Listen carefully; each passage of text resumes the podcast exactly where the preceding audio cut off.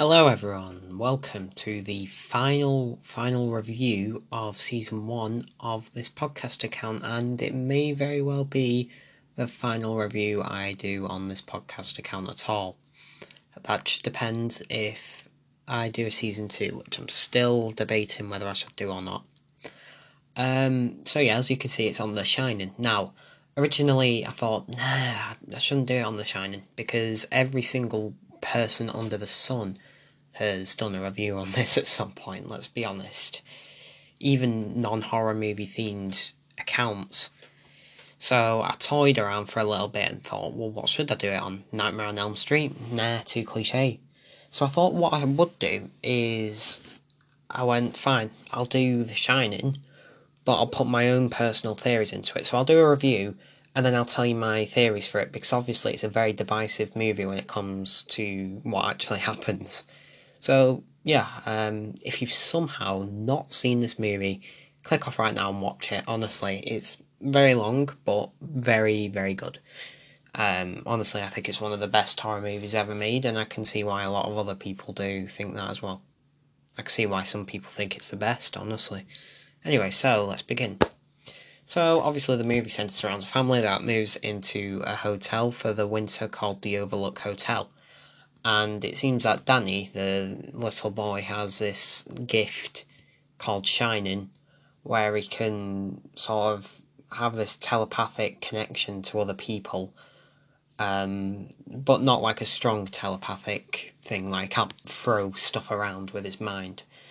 Anyway, so you know the gist. If you've seen the story, I d- I don't really need to do much of a review, and plus it saves a lot of time. Um, so, what I want to talk about is my personal theories mainly.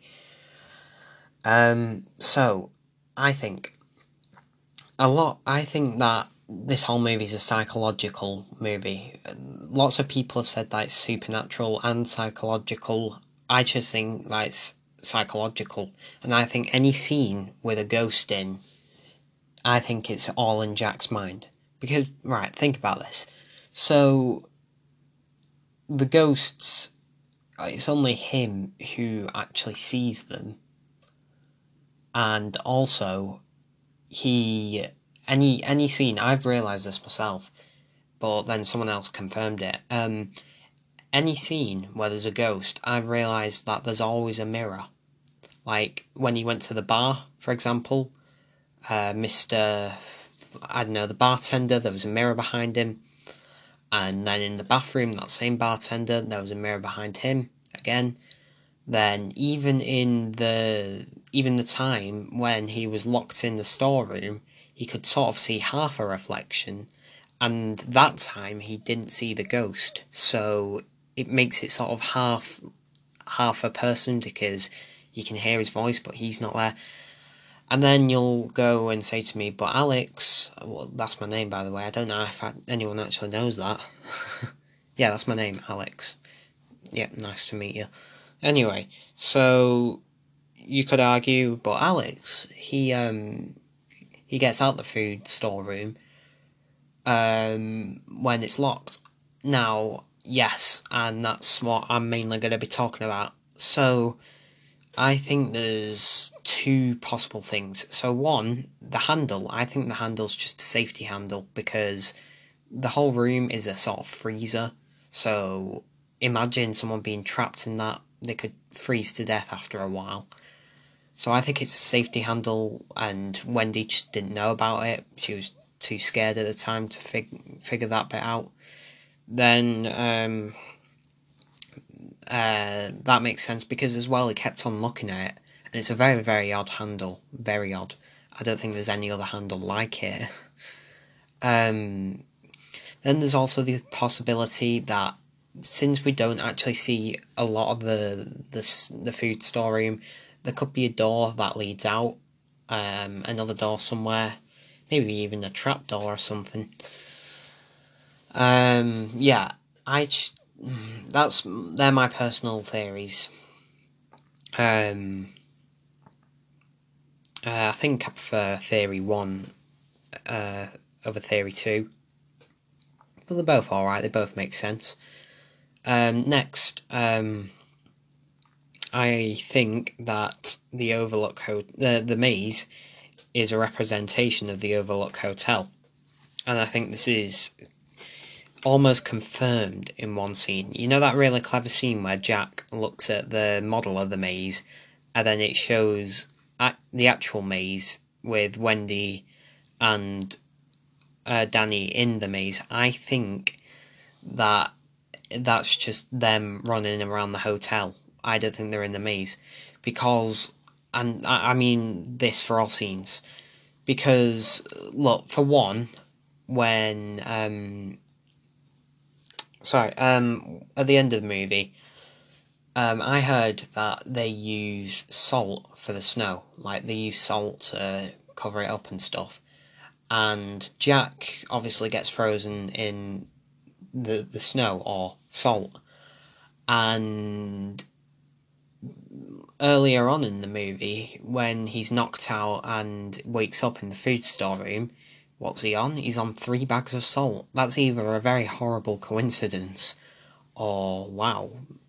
Uh, but this whole movie is just ridiculous, but in the best possible way. That no one's figured it out after forty years, whether it's a supernatural story. And I think I think this is why Stephen King dislikes it because the book I've read the book and the book is very just psychological. Um, sorry, paranormal and um, yeah, supernatural, but the movie leaves you guessing whether it is or isn't, and I think that's even better. I this is one of the rare occasions where I say that the movie is better. Honestly, it's difficult because both are amazing pieces of entertainment, and for most of Stephen King's books and stuff, I choose his books over the over the films. Like It, I've not even read all of It yet. Anyway, I'm about fifty pages in, but I still think that's better than the film. Misery, I think, is better than the film, but just about. Um, what else? Thinner, the book's way better. Um, Pet Sematary, both the films for that were a bit boring. You know, the, the list goes on um, I'm I'm not trying to respect uh, disrespect Stephen King in any way. Honestly, I think he's an amazing writer, and I actually think he deserves a lot more respect today, and that he only gets it because of it. Um, I think what I mean by that is I think all his other books should be looked into a lot more, but on average, nine times out of ten, I prefer a Stephen King book to a movie um, yeah. But this is the very rare occasion where I do prefer the movie. And the the reason being because it's just so complex and yet any theory can make sense, but then there's one potential flaw which might not even be a flaw, and then it has you guessing all again. It's just confusing, and it's been confusing for 40 years. Like, I don't think many movie mysteries have lasted that long. Like, even with Doctor Sleep that came out, it's still not helped us in any way. Um, I just think that the, the and there's only one thing I can't really explain for my psychological theory, and that's Jack being on the painting, uh, the photo, sorry, at the end. You know, in the famous ending. Um, I can't really explain how that happened. Um, I don't know. Um, but on average, I've got to say it's psychological. Because, you know, there, there'll be some theory out there explaining why he's on the photo without it being supernatural, probably. Um, yeah, there's just. Oh, everything in this movie is impeccable. The detail, just. It's down to the tiniest thing and it's one of my favourite thing in movies where the smallest details count so much to the narrative when some people don't even realise, uh, like foreshadowing and stuff. Um, I think when Wendy said in near the start of the movie when Dick was um, giving them a tour around the Overlook, she said, "It's like amazing here. I should uh, probably leave breadcrumbs, otherwise I'll get lost." I think that's foreshadowing the end of the movie, where obviously um, Danny Um, you know, he tricks his dad and his dad freezes. Uh, yeah. Honestly, I know this hasn't really been much of a movie review and it should have been longer, but I've just sort of wanted to fit this in now. Um, I need to rate it at 10, and this is the rare occasion where I'm going to give a movie a 10 out of 10. Like Scream, Scream, and maybe one or two others, maybe Psycho, and possibly The Exorcist. Those four movies I will give a 10 out of 10 gladly, but many. Uh, many times I can't find a movie that. But I think Scream is my favourite movie of. Well, my favourite horror movie of all time. But I personally think that The Shining is the greatest horror movie ever made. It's had one of the biggest impacts on uh, movies. Uh, and although King hated it, now today he's seen he seems to have calmed down on it a bit and sort of gone, hmm, it's alright. Um, will I ever review Stephen King's own miniseries adaptation of The Shining? Well, it's not very well known for a start. Uh, yeah, he did do one, he wrote it himself.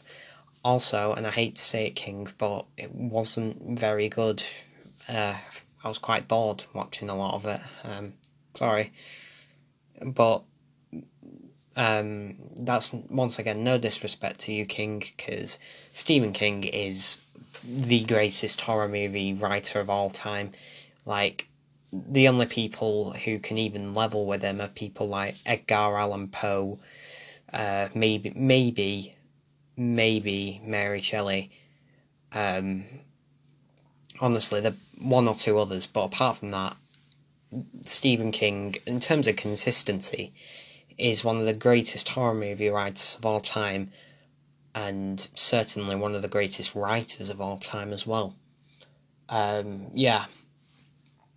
So I'm not sure what I'll be doing next. Um, I suppose we'll find out then. It, I'm probably not going to do another ranking video since I tend to do quite a lot of ranking video. Um, why did I say video? Broadcast, sorry. I tend to do a lot of ranking broadcasts, so um, yeah, I don't think that'll be up next. Um, I'm sorry this was quite a short uh, broadcast. I'll have to do, if I do a season two, I will probably do a much longer broadcast on um, on the The Shining and the many theories that I have for it. Um, yeah, um, think that's about everything for now. Uh, I can say that I'm developing more of the Pinhead vs. Ash vs. Freddy vs. Jason uh, broadcast, which is coming up very soon. I think maybe two days. So I would really stay tuned for that. Um, it won't be long off and it will be worth it because it will be an hour long of me rambling about it.